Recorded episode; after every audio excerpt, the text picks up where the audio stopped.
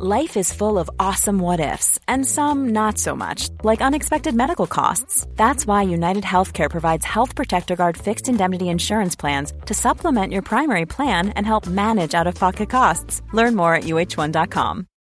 Life is full of what-ifs, some awesome, like what if AI could fold your laundry? And some, well, less awesome, like what if you have unexpected medical costs? United Healthcare can help get you covered with Health Protector Guard fixed indemnity insurance plans. They supplement your primary plan to help you manage out-of-pocket costs. No deductibles, no enrollment periods, and especially no more what-ifs. Visit uh1.com to find the Health Protector Guard plan for you. Hey, I'm Ryan Reynolds. Recently, I asked Mint Mobile's legal team if big wireless companies are allowed to raise prices due to inflation. They said yes. And then when I asked if raising prices technically violates those onerous two-year contracts, they said, what the f*** are you talking about, you insane Hollywood ass So to recap, we're cutting the price of Mint Unlimited from $30 a month to just $15 a month. Give it a try at mintmobile.com/switch. $45 up front for 3 months plus taxes and fees. Promo rate for new customers for limited time. Unlimited more than 40 gigabytes per month. Slows full terms at mintmobile.com.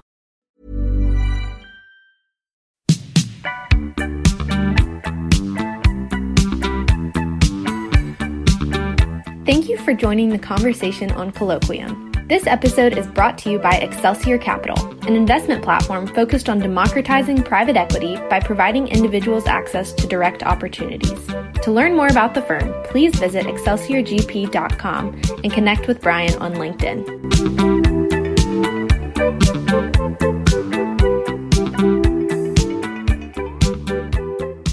Hello and welcome to the conversation on Colloquium. Today I have with me Chris Chard. He is the general partner and managing director at Sower Farmland. Chris, how are you today? Good, Brian. How are you? I'm good. I appreciate you making the time. We connected through mutual friends, and I've always been fascinated by the agricultural space as an investment. I grew up in dairy farm country in upstate New York, and you know, never thought of it as an investment necessarily until connecting with some groups based here in the Southeast. And considering everything, we're going to get into this, but considering everything going on with supply chain, food security, frankly, global insecurity in a lot of ways, it's becoming more and more topical, I think, for a lot of people, including myself. So I'm excited to get into it. Maybe if you could give a little bit of background on yourself and how you got into the business. Sure. And Brian, first and foremost, I appreciate you having me on, and wanted to disclose that I am not an agronomist. So that's my background, is about 25 years investment sales, and starting that career, calling on investment advisors, a lot of them at the big wirehouses, selling a product to them, mutual funds, separate accounts. And then moving on to institutional sales over the last decade or so. But I'm not a farmer. So as I developed my sales career, I have invested in farmland. And that's part of, I'm emphatic about the virtues of this asset. And I've made over the last, going back over 20 years, I've made 4 different farmland purchases personally, myself and my wife. And my wife actually did grow up on a farm, and their family still owns that farm. But I grew up in a city, and I did not grow up on a farm. A lot of times when people talk about this asset, that, they preface it by saying, I grew up on a farm, and I did not. So I would. And furthermore, as we talk about this asset and, perhaps, how we at Sower Farmland offer it, I don't have a role in actually, the decision-making on the portfolio. That is left to the agronomists and the people that have much more deep fluency and experience in the asset. So I thought, we're part of our mission today, as we formed this group about 3 years ago, is to evangelize the asset for some of the reasons, Brian, that you just mentioned. It is definitely a safe haven type of investment in a very, I think a world that is becoming increasingly uncertain. The outcome farmland investment is pretty high up there. We joke internally in our office that, what would derail the thesis on our asset would be, people stop eating food. That would be that would be a deal breaker. That would really throw a curveball at us. But our group, so I'm just one of 7 different individuals that work on this asset in both a fund and separate accounts. And the genesis for us coming together, myself as a fundraise guy and a sales guy with the agronomist and the portfolio people, was a transaction a few years ago where a very wealthy individual bought about $1 billion worth of farm ground in one transaction. And in doing so, that fellow or his foundation also had already owned a lot of farm ground and had a team that was skilled at sourcing and vetting farm ground. So this new addition to his portfolio, the folks that had built it were disbanded. And myself and the other partners at Sower, I got a phone call about that happening, someone that I'm partnered with now, that this is an opportunity now to take this group that had done an extraordinary job at building out a very large portfolio of farmland and reform it, put the band back together and start it fresh. And as we did that, we were pretty agnostic to the structure. I guess we thought, I'm the oldest of the group, so the young guys are more technology focused and hip with how you're going to do this in a modern day world, with a very, very classical, old school type of asset. Yet, we knew right away that this wasn't going to work in a public type of REIT structure, just because basically a lot of the virtues of the asset we saw would diminish when you have the correlation to, everything else, and so we thought a public REIT wasn't the best way to do it. There's a number of other things out there that were considered, but what we arrived at was a Reg D private offering. We thought it has to be evergreen because we're close partners with the farmers that operate our farmland. So we can't go raise a bunch of money, buy a bunch of farms, and then, have a limited shelf life where we're going to exit and we're going to hang them out to dry. So it has to be evergreen in its structure. But, basically the group is based in Omaha, Nebraska, and are focused on this asset of 7. We're backed by a larger real estate company that has about 70 employees and has been around quite a long time. But that's, like I said, we think that the world needs this asset, that the virtues kind of speak for themselves. And we're really, really excited to be able to offer, a product like this. So let's rewind the tape. You mentioned that you had invested personally into the space. How did you first become, aware of the fact that you could, as an individual invest?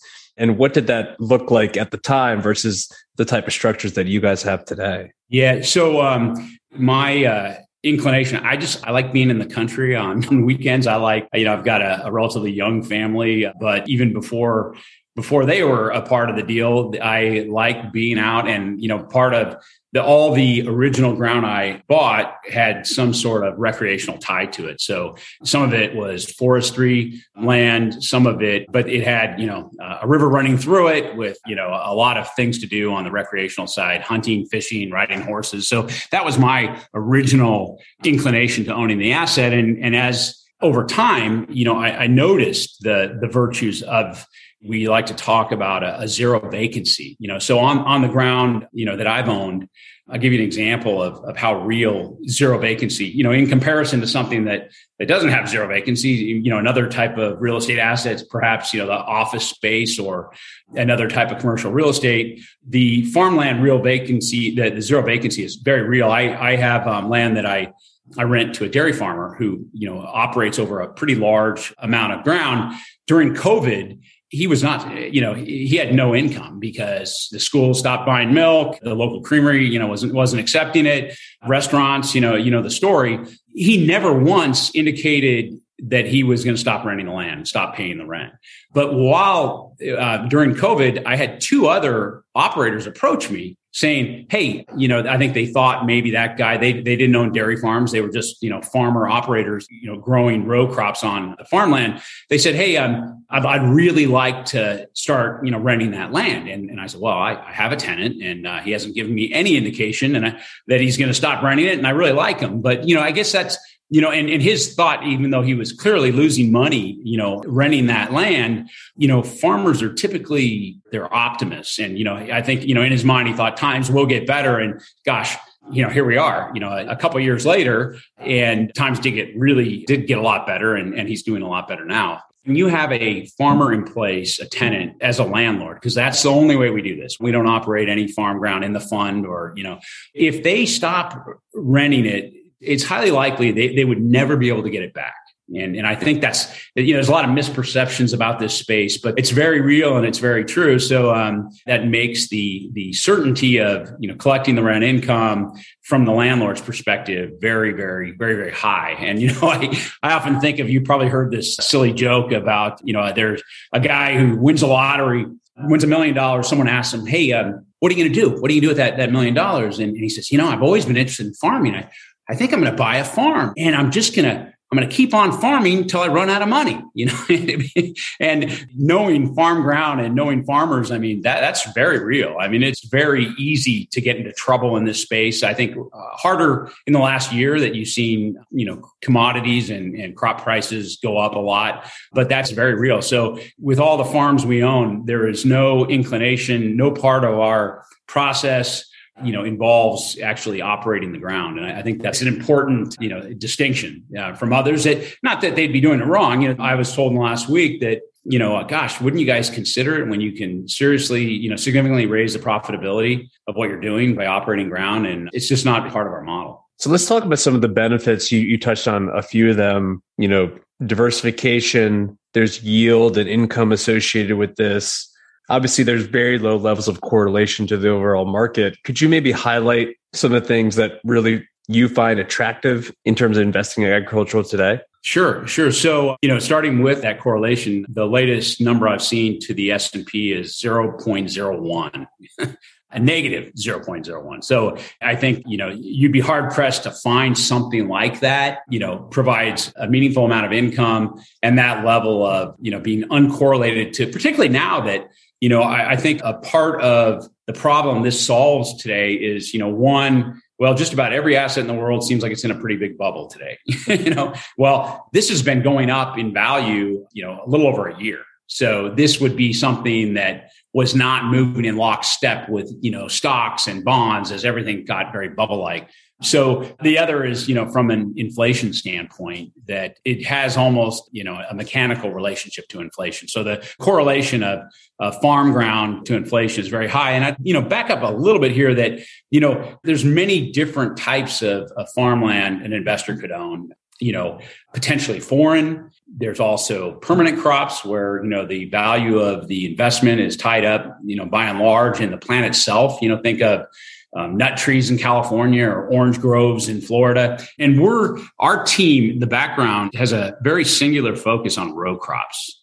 So what is going to, you'll only find us owning farms in places where, we think we have good water, and we have that row crops, and farming row crops, you have the annual crop optionality. So, what are you going to grow this year? You're going to grow, beans, corn, wheat, it varies on, where those commodities are at, but we don't want to be tied up in a permanent crop. We don't think that's a bad thing. We don't think the foreign's a bad thing. It's just, as you look at this asset, I would call it, if you compare it to a fixed income, it's more core-ish. And those other things, the permanent crops, the foreign, would be more of the satellite types of investments in this space.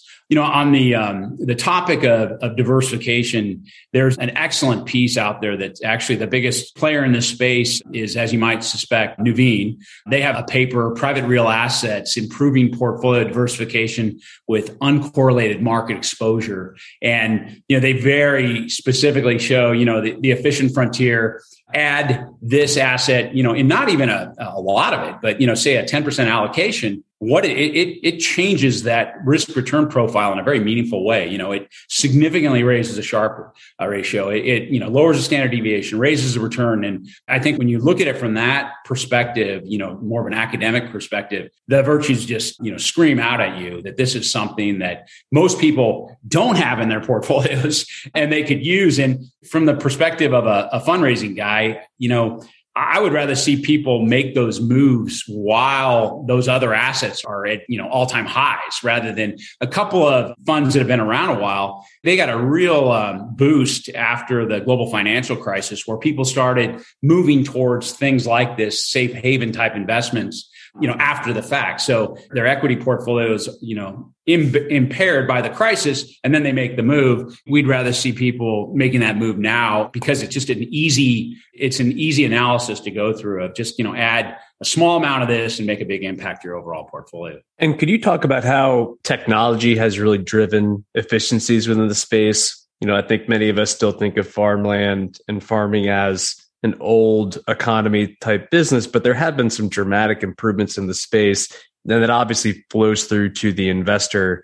Could you touch on some of those? Yeah. And I think, you know, what makes that point pretty obvious, Brian, is the fact that, you know, a friend of mine that is a Wall Street guy, but he owns a large farm and has for a long time.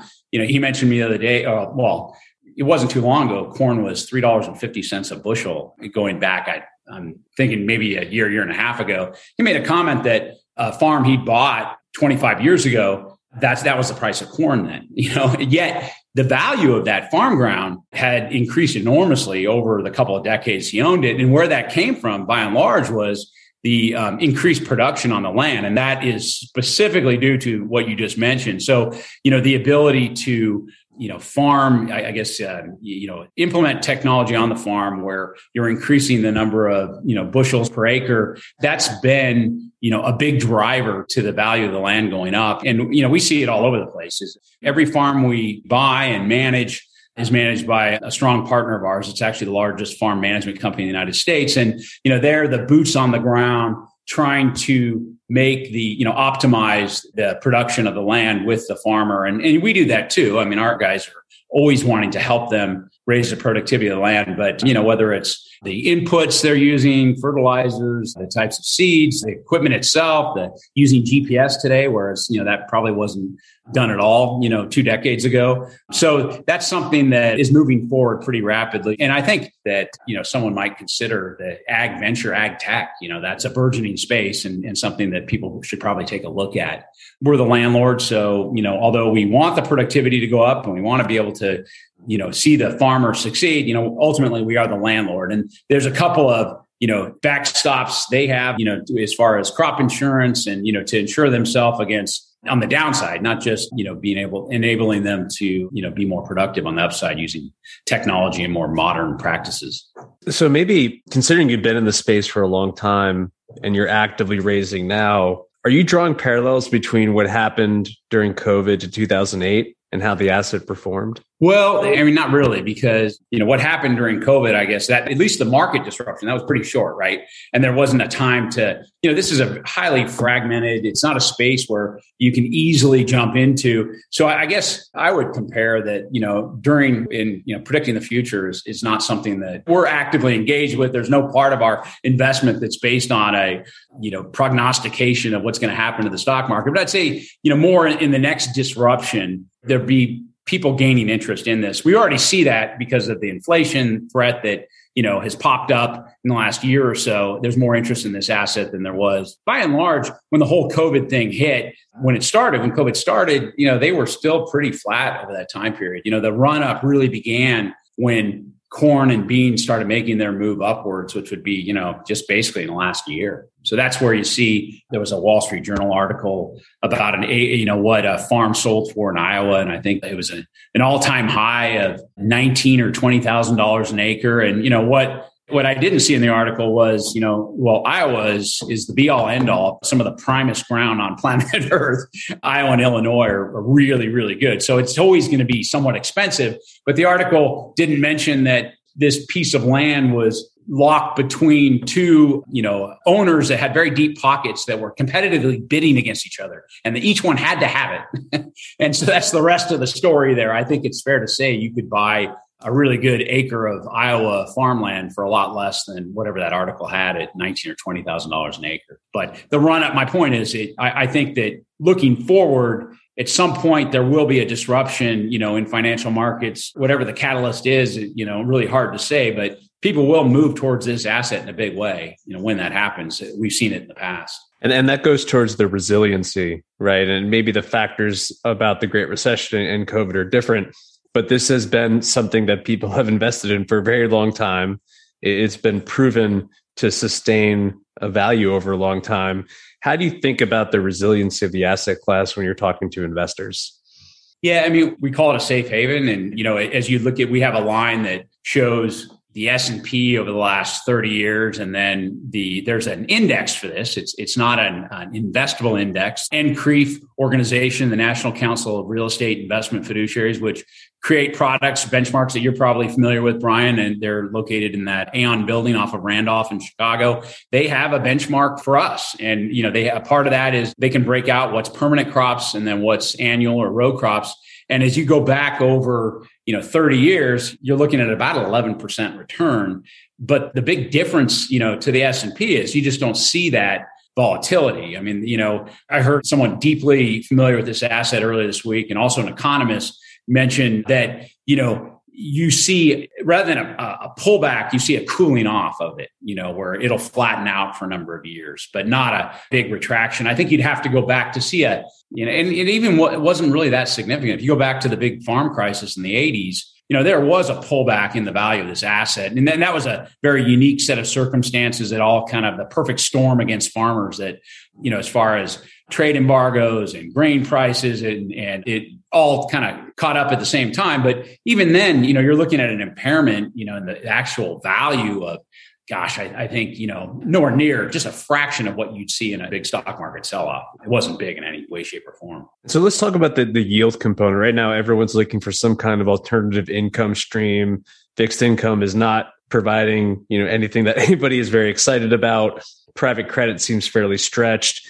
Talk about the yield component of the investment. Yeah. And, there obviously that's just one part of the return. We're today, I think, the newer properties we're buying, throwing off 2.5 to 3.5% income net of our fees and our farm management company, all those fees. So, it probably by, things that generate income in private, alternative investments, it's probably, Brian, a little ho-hum, it doesn't seem a lot of our investors, right in our sub docs, you opt whether you want the money reinvested or you want it paid out. We collect rents once a year. And that's a risk management tool we have. Essentially, if the farmer operator didn't pay the rent, it's collected ahead of the growing season. So, they're not going to be farming it that year. And it's not enormous, but, it's meaningful. And it's just a part of that overall, when you look at the NCREIF number over the last 30 years, I think, 3, 4, 5% of that's probably income and the rest is appreciation. So we alluded to this earlier, but I want to take a step back and think about the macro environment here. Globally, with everything that's happening with the climate, there are some challenges for some areas of the world to produce enough food. There are some geopolitical risks in place that are preventing people from, farming efficiently. How does that play into the investment thesis in terms of this growing global population that has increasingly, a taste for some of the produce that we're able to make here in the U.S.? I'm assuming that's accretive to the investment itself, right? It is. I mean, I think that, and, the old saying, they're not making it anymore. The fact that our director of acquisitions has mentioned to me that every hour, 170 acres of tillable land comes out of production just in the United States. And, that near our office in Omaha, the biggest buildings I've ever set my eyes on in my life. And, they put them in cornfields. I think that's something that's going to be affecting the supply of, don't get me wrong. I mean, there's still an enormous amount of U.S. farmland. But I think, I've heard that some of the developing countries that, their burgeoning middle class want to feed their children, U.S. grown foods because they think that, it's like it's healthier. So there's a lot from a macro standpoint, there's a lot of factors like that, I think, that are going to, be to our advantage over time. And, the fact that so much is going out of production, that now getting back to your point, like when we look at, we're of the opinion that climate change is real and we need to be very cautious and aware of the implications of it. We have a map that shows the footprint of where our team had been buying prior to us coming back together and forming this fund.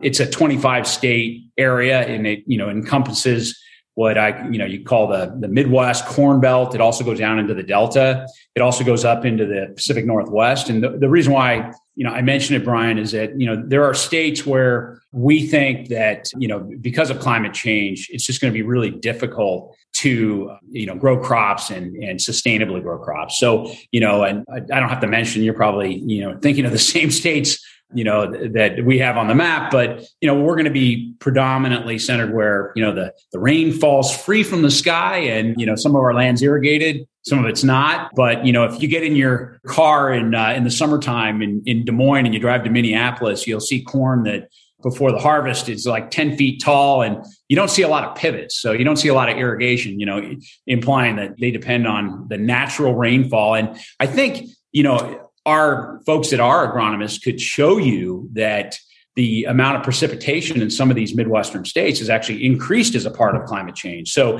what we're dealing with in the states we want to be owning farm ground is, longer growing seasons and more precipitation. And, yet it'd be highly unlikely for us to buy, land in a Western state, because of, the drought conditions, or if they are irrigating. And, you're probably aware that, Brian, you can take sand and add enough fertilizer to it and nutrients and water and grow something on it.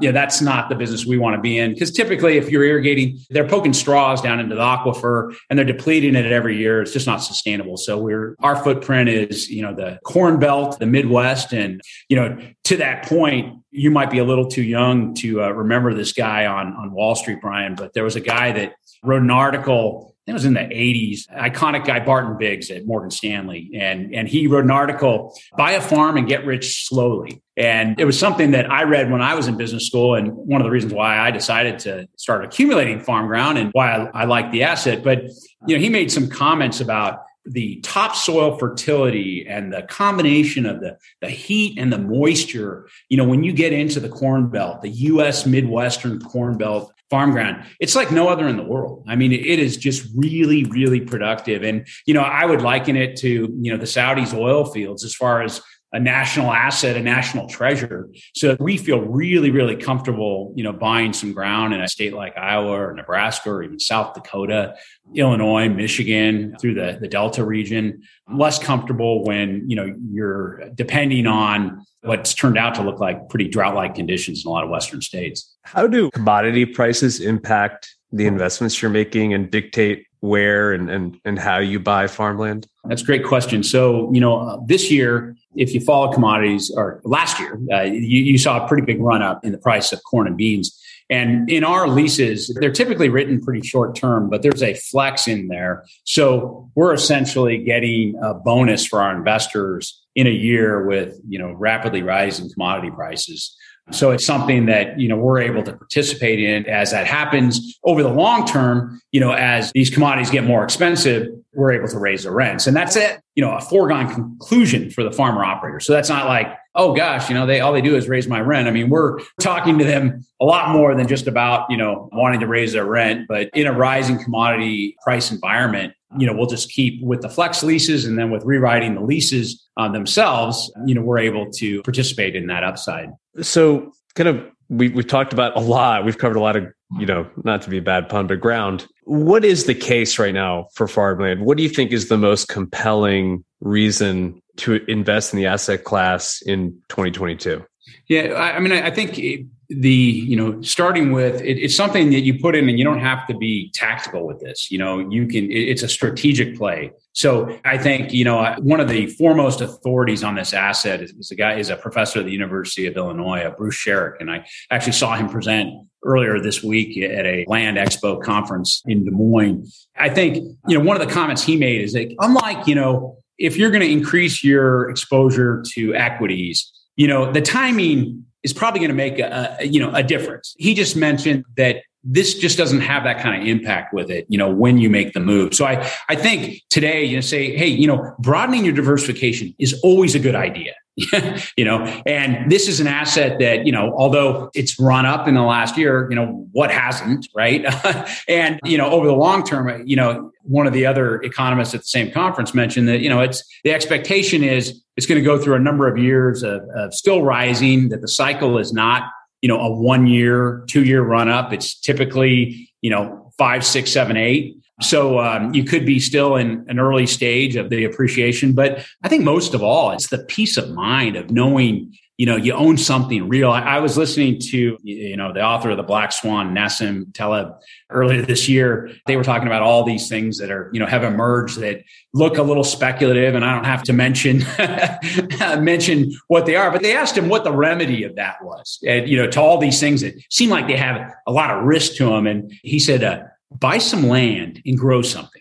That's what it is, you know, buy some land. And I think that's the comfort level that people can know. This is a real asset. It's not a financial asset. It's not a digital asset. And if you approach it within the right structure, you can, you know, own it, title and deed, and collect the income, watch it appreciate. And if things got really, really difficult, you know, it's your safe haven. I listened to some really elite Ivy Leaguers talk about, you know, what's happened in the last couple of years with, you know, all the deficit and spending and the debt. And a lot of them think that, you know, they think that this doesn't have a lot of consequence, that, you know, things are different now and we can do this. We can take on all this debt and we can drive these huge deficits. And what did the Fed say in the last week? That they're going to start cutting back their $8 trillion portfolio of bonds and other assets, $8 trillion.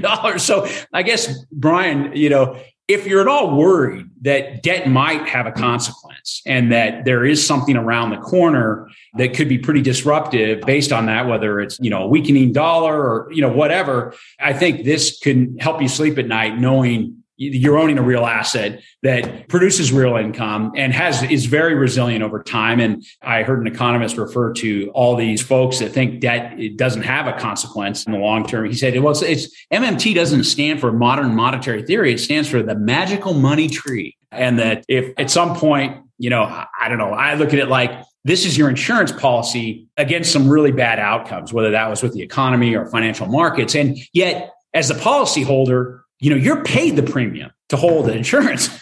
So, you know, there's not a big give up here, you know, versus, you know, stocks, you know, historically, you know, they've arrived at about the same place over time. But the foundation of this is just a lot more resilient. Well, I think that's a great note to end on.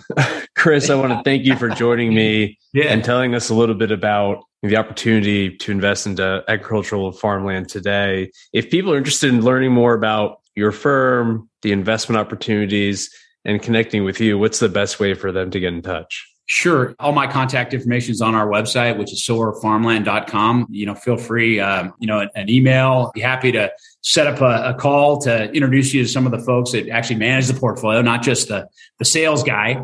And anytime, happy to engage with you. We think this is a very meaningful endeavor looking at this right now. Yeah, absolutely. Well, Chris, I want to thank you. I hope you have the best of luck with the venture moving forward. And I'm a believer. So I look forward to hearing more and learning more and tracking your progress. So thank you for joining us. Thank you so much, Brian. Thanks for having me. I appreciate it very much. Absolutely. Thank you for joining the conversation on Colloquium.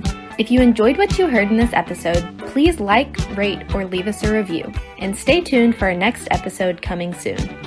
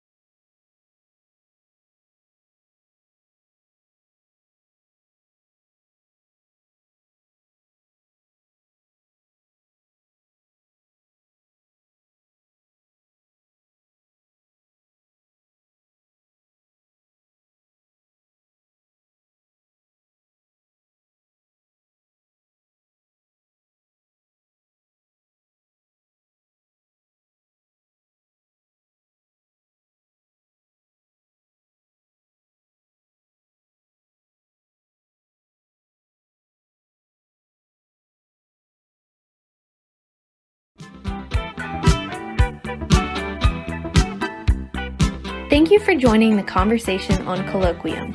If you enjoyed what you heard in this episode, please like, rate, or leave us a review. And stay tuned for our next episode coming soon.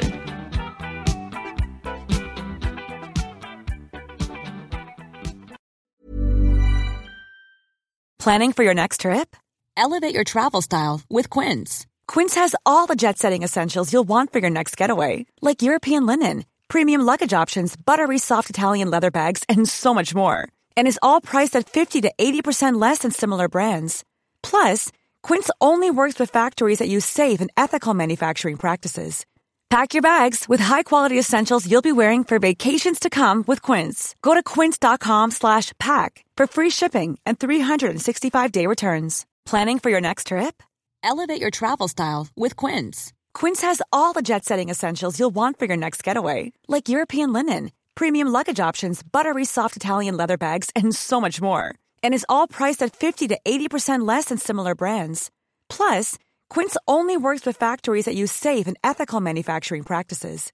Pack your bags with high-quality essentials you'll be wearing for vacations to come with Quince. Go to quince.com/pack for free shipping and 365-day returns. Mom deserves the best, and there's no better place to shop for Mother's Day than Whole Foods Market. They're your destination for unbeatable savings. From premium gifts to show-stopping flowers and irresistible desserts, start by saving 33% with Prime on all body care and candles. Then get a 15-stem bunch of tulips for just $9.99 each with Prime. Round out Mom's menu with festive rosé, irresistible berry chantilly cake, and more special treats. Come celebrate Mother's Day at Whole Foods Market.